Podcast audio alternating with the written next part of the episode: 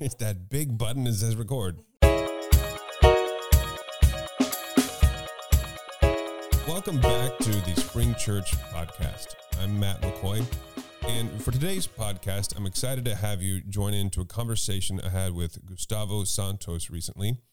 Gustavo works with the Marketplace Institute up at Regent College. He's done a lot of work around vocation and calling and brings his unique Brazilian perspective to a lot of robust scholarship he's done on, on the subject.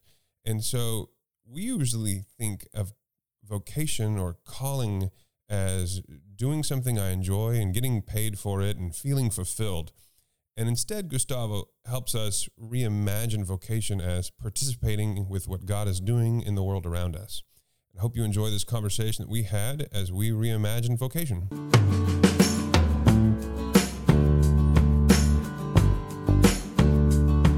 Welcome to another edition of Heading North. The goal for this evening's Heading North is, is a little different. Uh, the goal for tonight actually is to cultivate a shared sense, a shared understanding, a shared definition of vocation. What is vocation? What do we mean by that? What do we understand about that? Now, honestly, that sounds like a really boring goal and a boring reason to all get together. So I'm just going out there as a linguist. I like definitions and it's kind of fun for me. But also, I think that for us to have a shared imagination around what we uh, what we understand about that is in, really important uh, as we continue through our study of the book of Ruth. And so, to help us with that, we've got a special guest with us this evening. Uh, my friend Gustavo Santos is currently a student uh, getting uh, pursuing a master's in the marketplace theology, and he's also an academic administrator up at Regent College. Prior to living in Vancouver, Gustavo lived in Sao Paulo, Brazil. Is that how you say it? Sao Paulo? How do you say it in Portuguese? São Paulo. Sao Paulo. Yeah, that's a hard close? one. We have like this nasal kind of São Paulo. Sao Paulo. Yeah, that's hard. Yeah. That's hard. Yeah. But that's, that that's, so, that's very good. It's, uh, yeah, it's, it's, it's, cool. Let's just be honest with each other this evening, Gustavo. Um, and uh, and he works uh, worked in management positions in the marketplace uh, back in his home t- home in Brazil. He's passionate about marketplace theology and helping other people understand vocation. And he was recently featured on Regent College's podcast on Ruth and vocation. It was actually listening to that podcast with Gustavo where I thought, okay, this is a this is a way of understanding vocation rooted in the story of Ruth that I think is uh, incredibly valuable for us, but also just really gripping. It's um, a beautiful way of of understanding vocation, and it's a beautiful way of approaching how do we work and why do we work and what does it look like. And we spend so much of our days working, and what does that mean and how do we do that? So we're going to start taking a swing at that uh, tonight. Before we do, Gustavo, I'd like to catch you up on the big idea. And the big idea is what we as a church, how we arrange our trajectory as we go through a book. And in this case, we're going through the book of Ruth. And our big idea right now, uh, as we go through Ruth, is that God is at work and at play in the everyday joys and frustrations as we go about our ordinary life. Right now, we're on step four. Steps one through three are how we as individuals walk in the direction Jesus is walking and we're transitioning now from looking at this as individuals to looking at this as a, as a, with a diverse community. And you know, right there, it's it's kind of fun to think about vocation as a community something and not an individual something, but that our vocation is participating in what God is doing, not using my gifts. And so I've got one uh, question for you. Like this is what we're going for here. That we can define vocation we can identify an individual gift. And then how do we participate with what god is doing you know even when we can't see it? Like that's that's what we're wanting to do as we are within this step four right here. So the question i have for you gustavo first is that as we look at this big idea and where we are tonight i want to highlight that the word not is in capitals right? That participating in what god is doing not using my gifts. So why do you why would you think redefining vocation would be so important? Yeah, I think um, we're going to talk more about this more extensively. Why the not is in in caps lock there, but like, I think it is a very narrow understanding of uh, vocation. If uh, using my gifts is the only way of uh, following this vocation, I think one thing that we should keep in mind is that if there's a calling, right, like vocation comes from vocare, that's the same thing as calling. You know, um, if there's a calling, there's a caller, someone who's calling, right?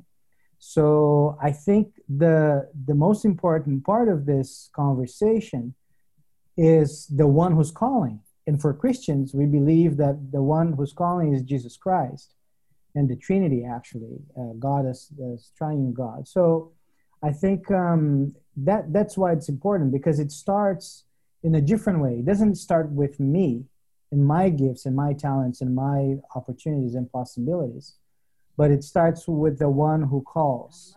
That's the most important part of the, the conversation, I believe. That's fantastic. So this idea that so you know vocare is where you get vocal cords, yeah. uh, you know that vocation, those things are connected. So it's paying attention to what God is doing and participating in that. A modern day definition for vocation, which is uh, simply the work to which a person is employed. Like it's the work you do. What's um, missing in that, of course, is God or the idea that it's there's somebody calling us to do this, that we're responding to the voice of another person. And we've been spending in Spring Church, we've been spending the last several months listening to the voice of God, discovering different ways where we can hear God and and what God is saying. But I'm wanting to kind of maybe focus on this model a little bit more. You know what do you feel like is is the problem when we take vocation as something that i choose or i'm using my gifts and it's about me feeling you know fulfilled uh, as i pursue my vocation? Yeah i think the problem i have with this definition is essentially that it kind of excludes most of the world's population if you think of uh, people around the world who are doing work, um, well, first they have work, so that's one big piece that's that's missing in that definition. So if it's if vocation is like the work someone is kind of employed to do, if you're not employed, what does that mean? Does that mean that you don't have a vocation? I, I, I, find it hard to believe that that's the case. Sure. Well, I mean, as even as I'm talking to you right now, I'm, I'm in a homeless shelter. And okay. so my friends that are a part of our church, uh, that are guests here at the Lighthouse Mission, they don't have paid work, right? And mm-hmm. so they're absolutely left out of that definition of vocation. Exactly. But to say nothing of the millions of people around the world, yeah, who that, that really resonates. So that's one thing that's missing. The other thing that's missing is what about uh, people that cannot work? What about people who are disabled? What, what about people who have, you know, other kinds of problems that kind of uh, prevent them from working? That's another piece that's missing. So does that mean that they don't have a vocation? Again, for me, it's hard to believe that. And the third thing is, um, which I think it's the the the the more subtle but also more pervasive uh, um, narrowing understanding we have about vocation is the choice piece. So people usually think about uh, choosing jobs as finding their vocation but the choice is actually available to just a few people in the world. You know uh, i would say that like 80% of the, the workers, you know, give or take 80%, that's what the International Labor Organization says. 80% of the people are just working to make ends meet. There's no choice in there. And you know, as you as we look at the story of Ruth, you know, clearly that's what we see is uh, her job was as a gleaner. Mm-hmm let's take a let's take a look at these issues that you bring up, Gustavo. I, I love how you walked us through this earlier.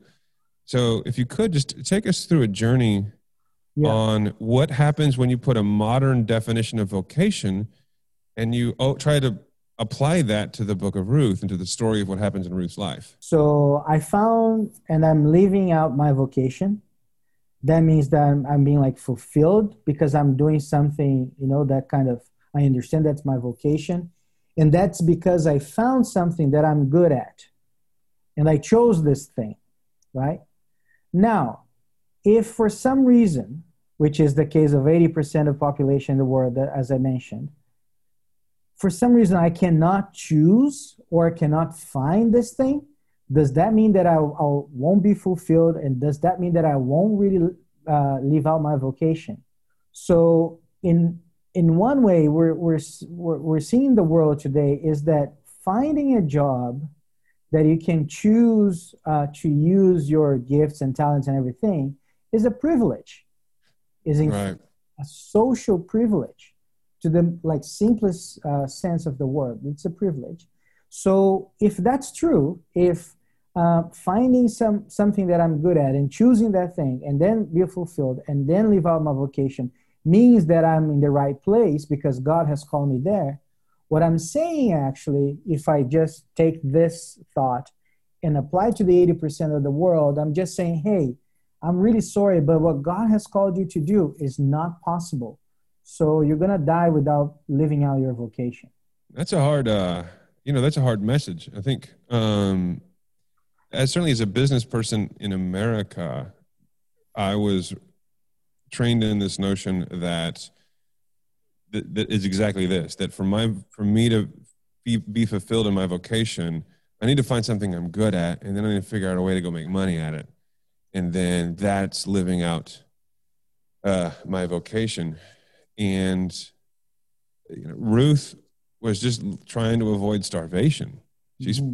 literally picking up pieces of barley off the ground. Mm-hmm. Mm-hmm.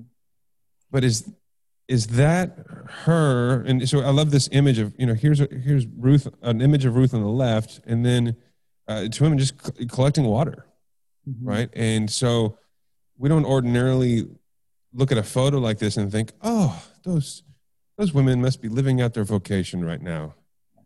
Yeah. But what would you uh, what would you say to that, Gustavo?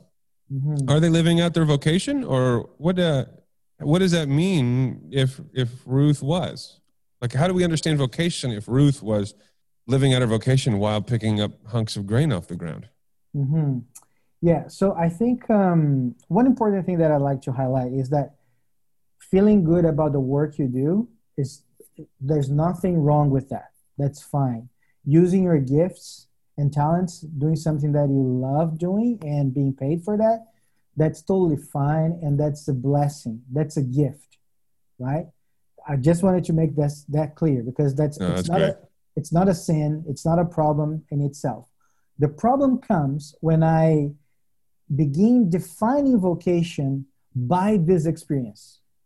So imagine like you know like you have like some something that you do that you like doing and you enjoy kind of using your gifts and talents and everything but that's a little part of your life you have like so much that's bigger than that right so if we define vocation by this narrow thing narrow idea what we're doing is just excluding everything everyone else that cannot be in that space so i think if we look at Ruth, what we can understand, I think, is that vocation has to be something bigger.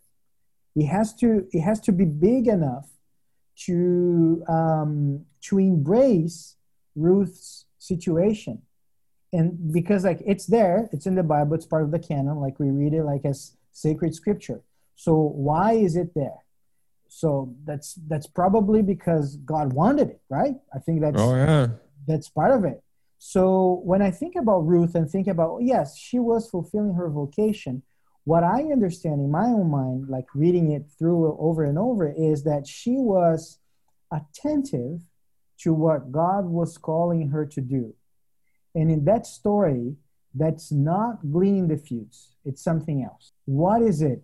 What is it that she is called to do in that story? In True Heading North style, we're going to take that what is Ruth called to do in that story? And we're going to just put that in a parking lot for just a second.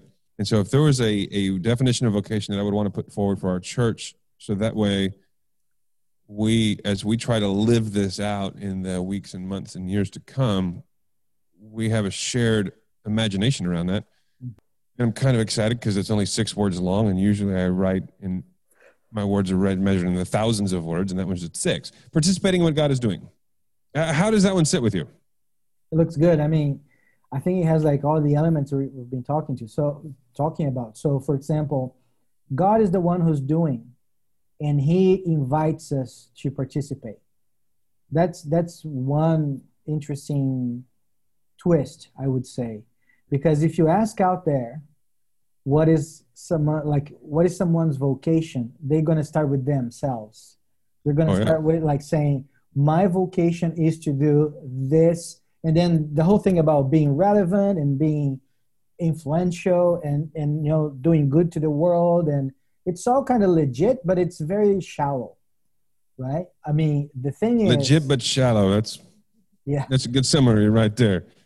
I think i think the problem is that we we have such a rich tradition in, in Christian tradition, like telling us and and and and and trying to inculcating in us like this big story that's yep. being developed over the, the centuries that god is the one who's doing this and he is the the the one who starts things he's the one who makes things he's the one who creates things we are just creatures yep. i think that's important kind of you know to remember Yep. Even though like we we we feel like the the thrust, you know, like to to do something for the world and to save and to create and everything, that's fine. But as I said, like it's shallow because it kind of takes us from the the place of creature yep. to not a creator. So we're not creators. So I think that's something that in that definition, like it's God who's the one who's doing it, and He invites us to participate in that.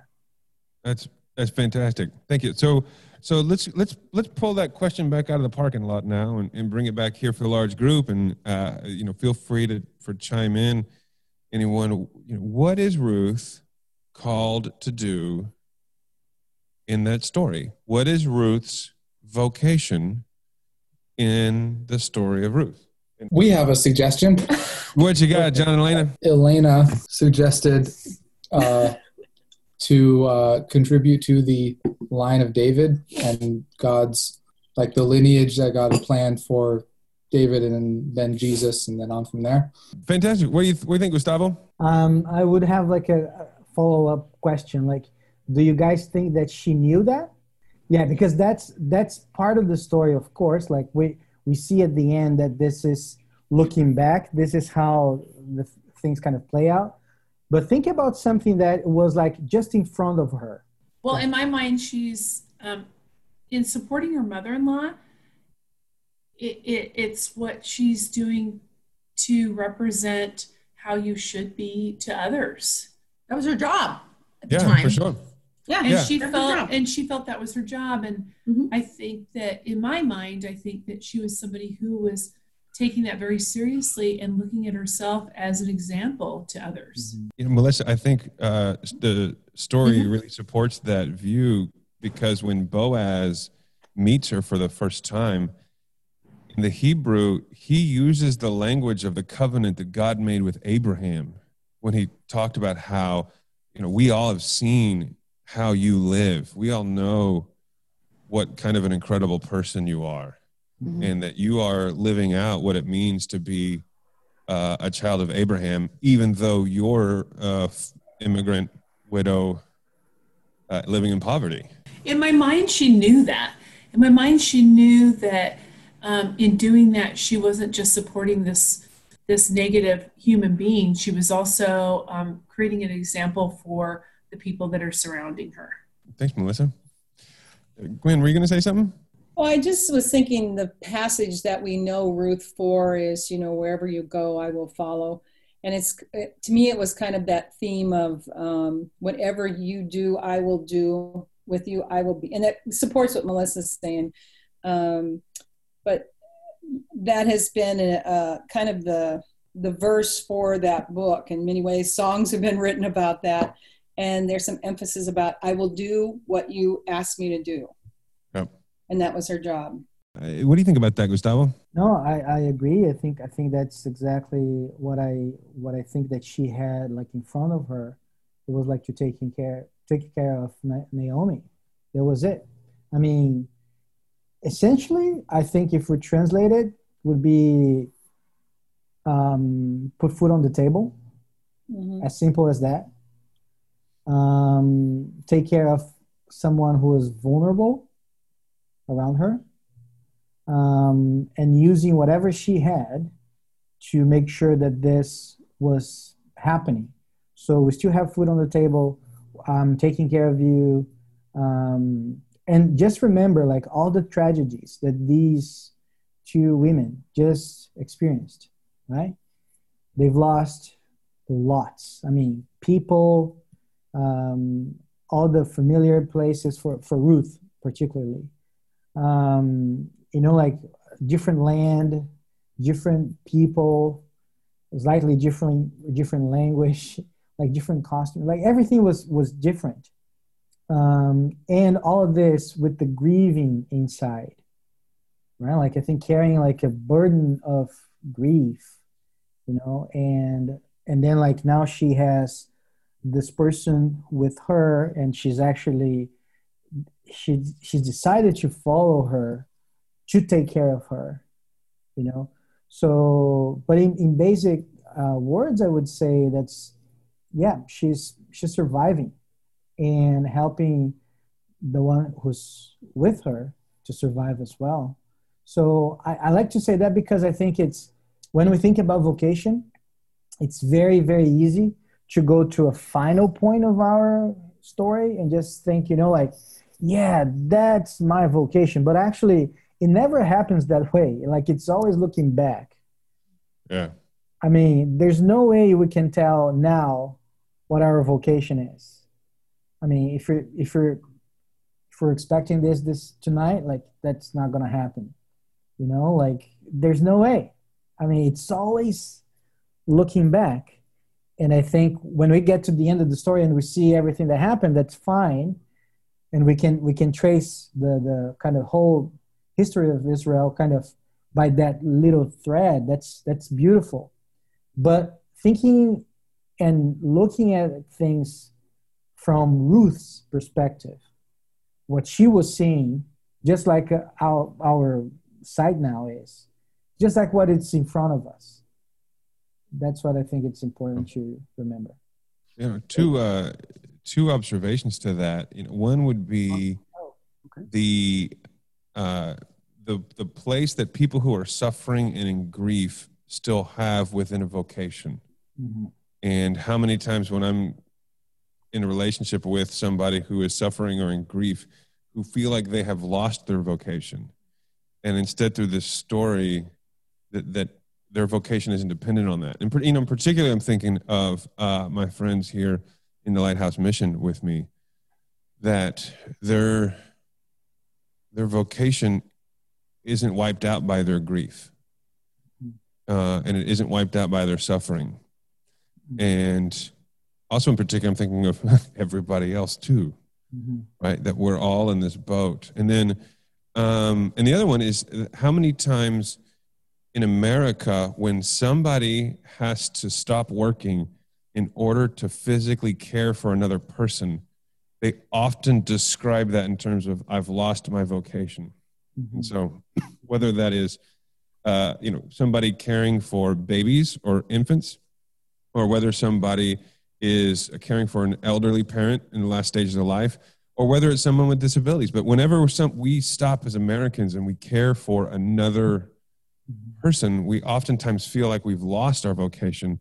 And instead, if it's participating in what God is doing, we mm-hmm. have, in reality, found it. Mm-hmm.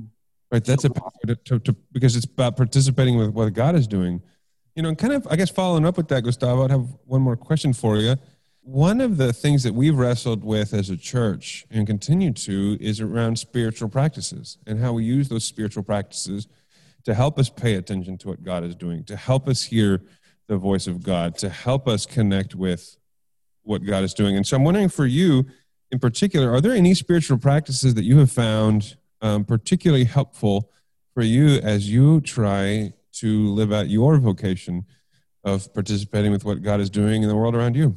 There are many, many spiritual practices that we can use, you know, like to discern and uh, to uh, understand or try to hear what God is saying. But like in my case, I think one that I found really helpful was the examen uh, that was developed by Ignatius. Um, I think you probably have this on your website now as one of the the ways of praying, and We sure essentially, essentially, the practice of the examen is like it's something that you can do every day. Uh, actually, some Jesuits would say that you can do even twice a day. You, you kind of do like mid midday and then at the end of the day, and essentially you you look back at your day and you're you, you try to. Um, my wife says like you you just play a little movie, a trailer of your day, you know, and then you try to find moments there when you kind of just jogging your memory. You you find moments that God spoke with you or something that really called your attention. Um, and then you stay there for a little while, and then you you and God try to discern what that means. Um, like the the examen itself, you, you see there you have like five steps that you can follow. It's very straightforward. But essentially, what we're doing there is looking back to our day and trying to pay attention to the movements of the Spirit in us, right?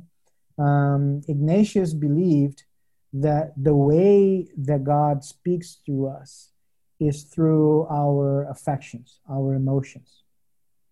That's kind of the communication center of our bodies because we cannot hear God's voice. Sometimes we do.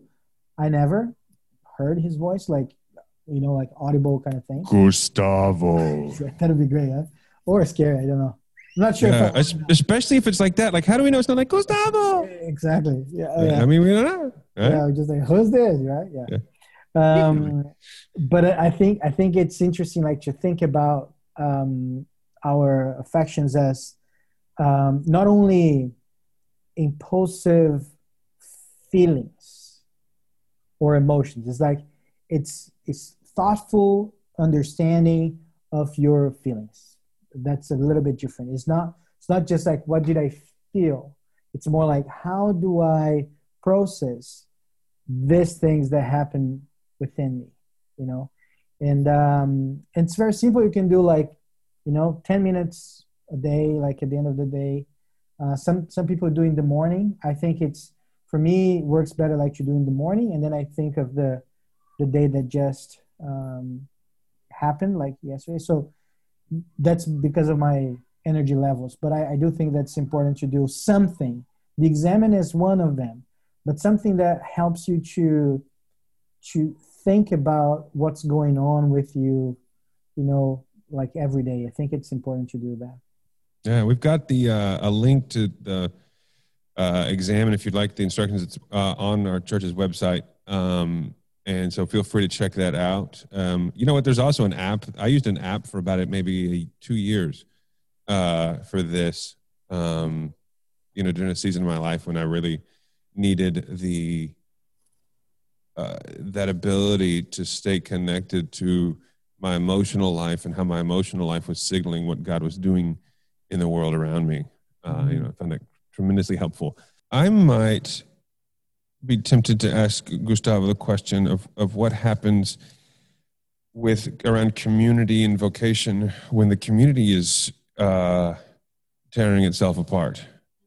And so I'm thinking, uh, you know, if, if I only could think of a large nation that had a divisive election coming up, um, you know, but like, what is our vocation as Christians? How do we participate in what God is doing, particularly when it seems like a bit of a free for all as people are trying to discern what is God doing in America right now Mhm. and what might our vocation be in the midst of that?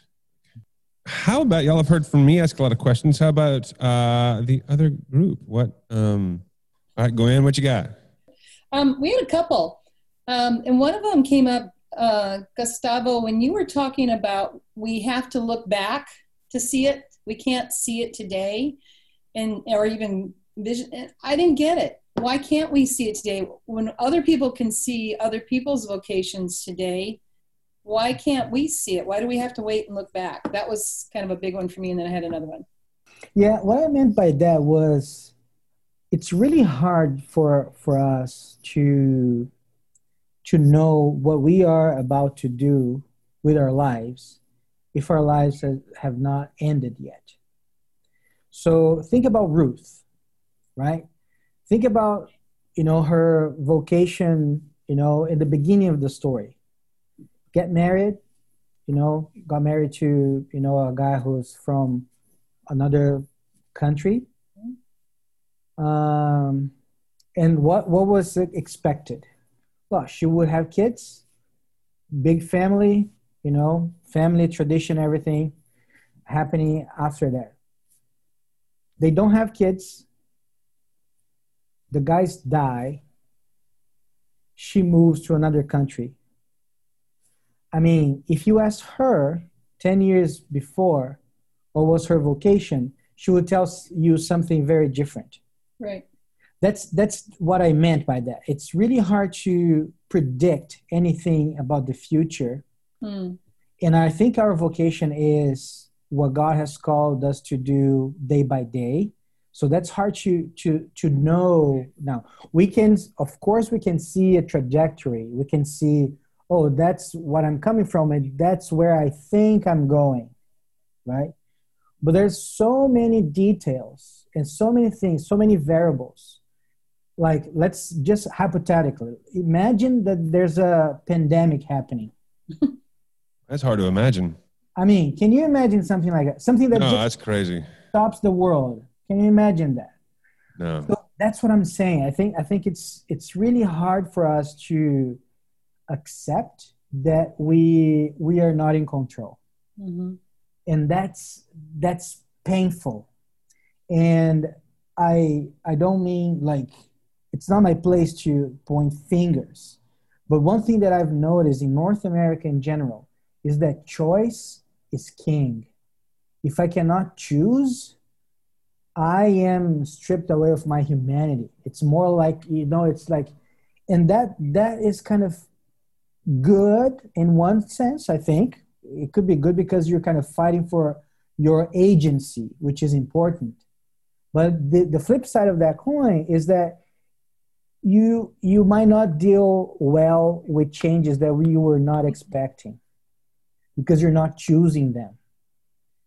And one thing that we have to admit when we're following Jesus is that he's the one who makes the calls, calls the shot, calls the shots. Is that an expression? Yeah, right? That's it. No, you got it. Yeah. So we do make decisions as we go because he's inviting us. He's not a dictator. He's, he's inviting us to follow him but we are not in control. And that's painful for us because that's the whole point of our sinful um, nature is that we want to choose, we want to decide, we want to have agency. But in fact, God is the one who's calling us and inviting us to follow Him. So that's why I made why I said that it we cannot. It's not that we we shouldn't dream about the future. It's not that we shouldn't like imagine like a trajectory, but we should hold it really lightly because it, we're not in control. Something happens, everything's gone, and then I cannot I cannot really live without having this that vocation that I dreamed for, for myself. That's too you know like destructive. So I think I think we do dream and imagine, but we should hold this lightly. Yeah. That's great. Thanks, Gustavo. What was your other question, Gwen? Oh, just um, I was thinking, are we always in vocation, but we may not recognize it? Ah, that's a good question, because like the question that kind of follows that one is, can someone miss their vocation? Mm-hmm. Uh, I think so. And the reason why I say this is that we do make choices like following Jesus was a choice that we made. Mm-hmm. So everything that follows that you know is kind of deciding to to follow jesus like every day or some but like the only thing that I, I would be careful with this that i'm saying is i don't think like it's one decision that kind of puts you off and then you're hmm you're done no i think like scriptures are very clear about the that our lives are measured by the faithfulness we have you know throughout. It's not about like one choice one decision oh man i screwed up and now i'm done. No it's it couldn't be like that. Otherwise we're just everybody here just like you know gone. But the thing is imagine someone who makes decisions constantly denying the call that god is making or or kind of inviting them like we can't imagine that so if if i live my life always saying no to what god is calling me to do that means in my understanding at least that i'm missing my vocation because i'm i'm missing what god is inviting me to do No, I think it's, I, I like that verb participating in what God is doing, right? Because you can choose not to participate, but you can always choose to jump back in. exactly exactly Yeah. our group came up with two questions. Uh, one was how do we support somebody else um, in this development, uh, acknowledgement, seeing of their vocation when they can't see it? Um, and the other question, what does it mean to to just participate in what is going on? How does that really happen? so i think how how do we support i think um i think if you if you love someone you're to speak truth. So speaking truth might you know look like hey come on. You know that's not what god is calling you to do. Or it might be hey what are you afraid of? I mean fear is huge. Fear is huge. And it kind of paralyzes us and it's really hard to to move if you're afraid of something. I think speaking truth is probably what kind of summarizes it because like it, it helps you to to navigate with love because you respect someone who you love. So if you're not saying some things because you think that they cannot handle it, that means that you don't believe in their ability to deal with the truth.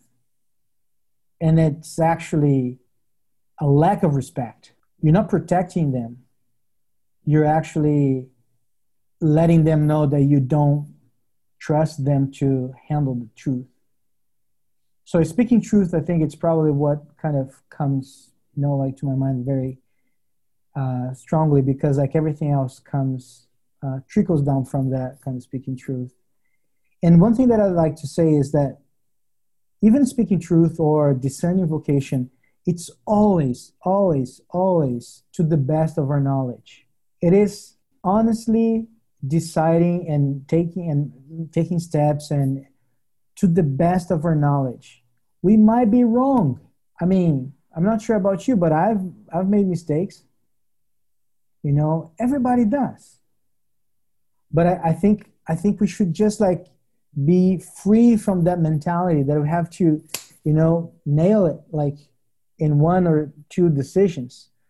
Guys, that's not to happen.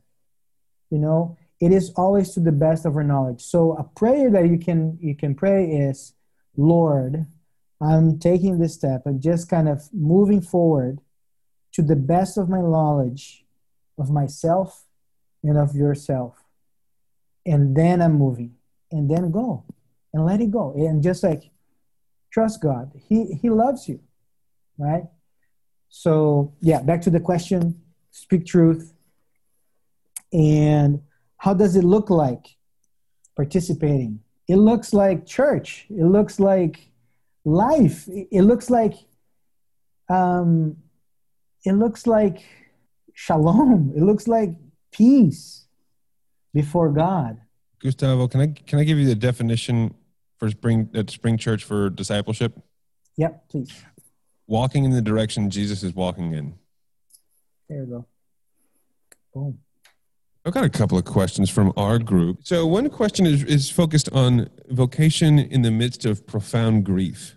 And what keeps you hopeful that you're still living in your vocation that you're still participating in what God is doing, even in the midst of, of profound grief and suffering in your own life. And certainly we see that from, from Ruth, Yeah. but like, how do you do it? Yeah. How do we do it?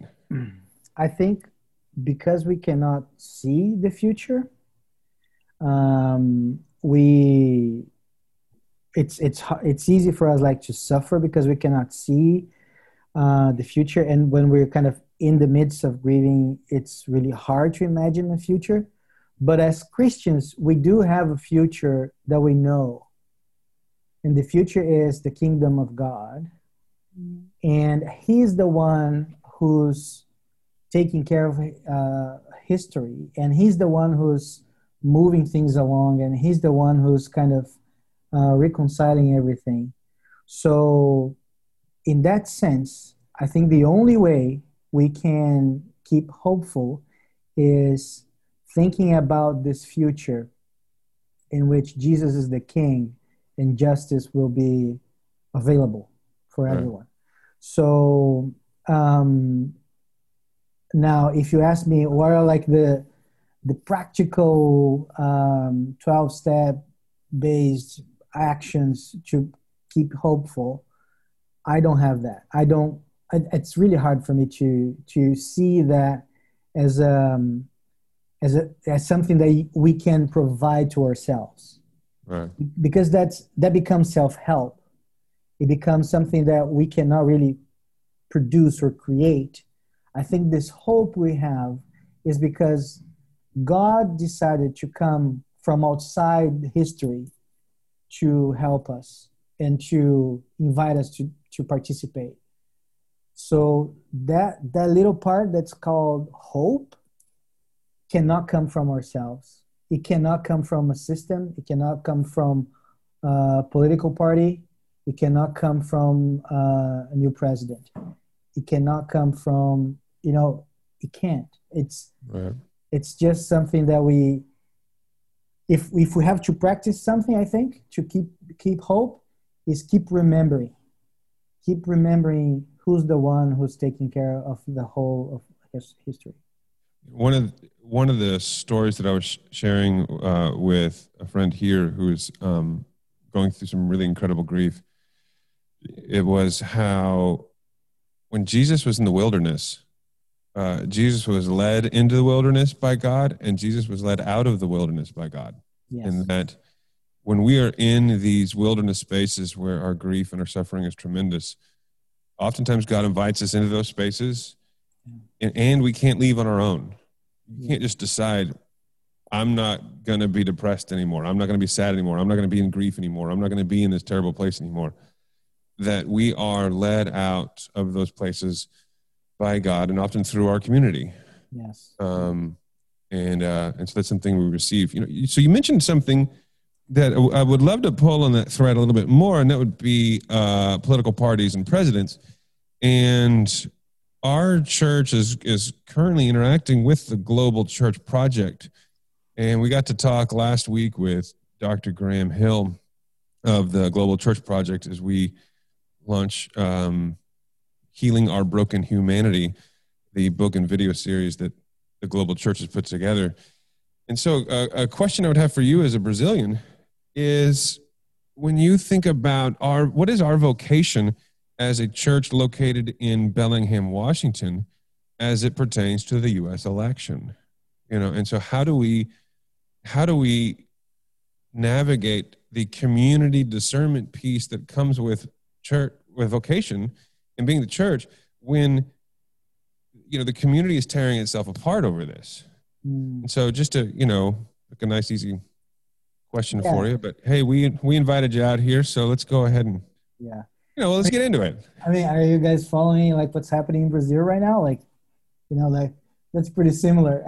It's fairly peaceful down there. What? You mean Oh, it's yeah. not that yeah because we You saw know, pictures of it and it looked all har- harmonious down there yeah like very very green grass and trees and I think um, so. When we say, for example, it's participating in what God is doing, right I think I think like the backdrop of what God is doing because God is doing like lots of things, right? Like we cannot really count what God is doing. It's really hard.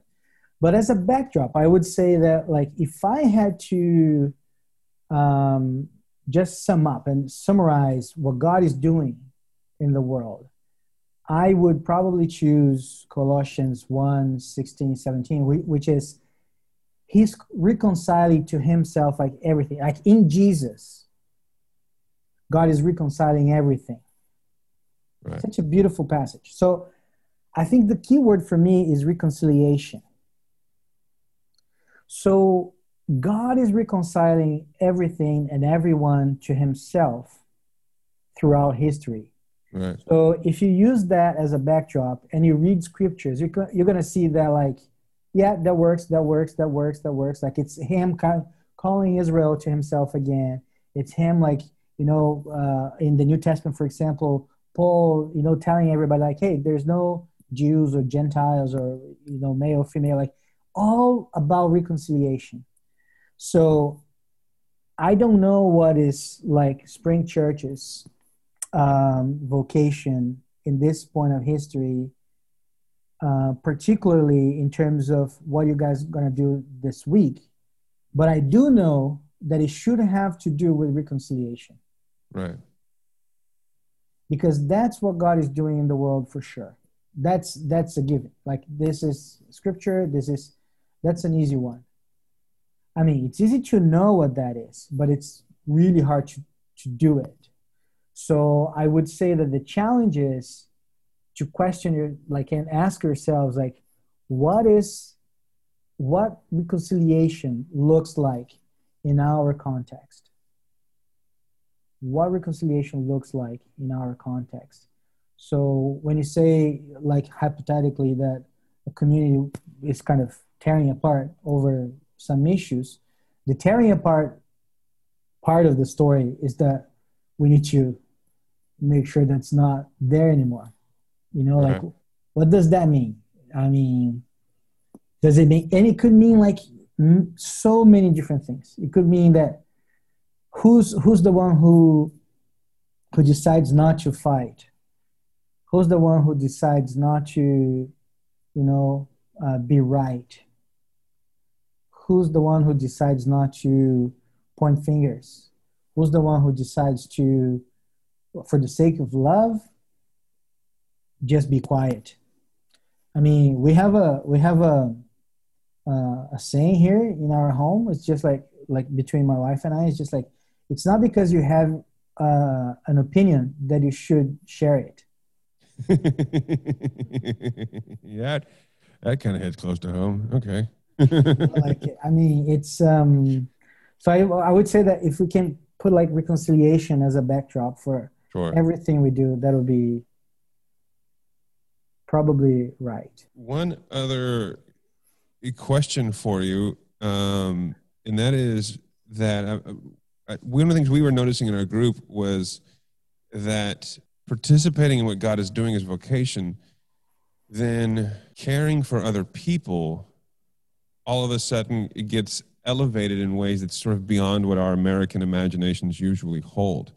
Yeah. And so, you know, someone washing dishes as an act of caring for the people that they live with in their home all of a sudden gets elevated in stature in a way that's that seems pretty unique alongside caring for other people what advice would you have to for folks that are wanting to live this out and don't exactly know what to do next. Like it's one thing to kind of hear this and go, "Wow, okay, cool," but but what sort of homework might you want to would, you want to assign somebody if we were going to use the language of the academy? What should somebody's homework be if they wanted to live into this? I think the key word would be like discernment, but in a way that makes sense to real life. So that means um, spending time, of course, like praying and reading scriptures and meditating and like and being quiet. I think that's important. Um, and quiet enough so we can we can hear what God is saying. That's one part of it. I would probably say um, talk to people, talk to people that love you and people who are around you, because I think that's uh, that's how we we were made for made for community, right? Like we were made to live in community. So it's like 95% of the time, maybe 99, maybe 100% of the time, your vocation is towards some someone else. It is serving. It is being uh, there for someone, have someone's back. It is it is a communal kind of exercise as well. So, you know, and just if I could drag the highlighter across right there, that's why in our big idea mm-hmm. at the very beginning, vocation is located in the community yes piece of it and not in the individual piece. It's not, yeah. Like that our vocation is held by our community. Exactly. It's not held by us as individuals. Yeah, your your time, like your personal time with God will help you to discern how to live that out uh, in your community. That's that's the direction this goes. It's kind of God calls us to do something with, for, by someone else. Yeah. You know, it's it's part of the, the community. So in terms of homework, it's I think it's having like this rhythm of yes, being by yourself and and discerning and doing like the spiritual practices, but also being like attentive to what's going on around you. Thank you for joining us. Uh, hope you enjoyed our conversation today with Gustavo Santos as we reimagine vocation. You can find out more on Facebook or Instagram, as well as this content is all available on our website at springchurchbellingham.com.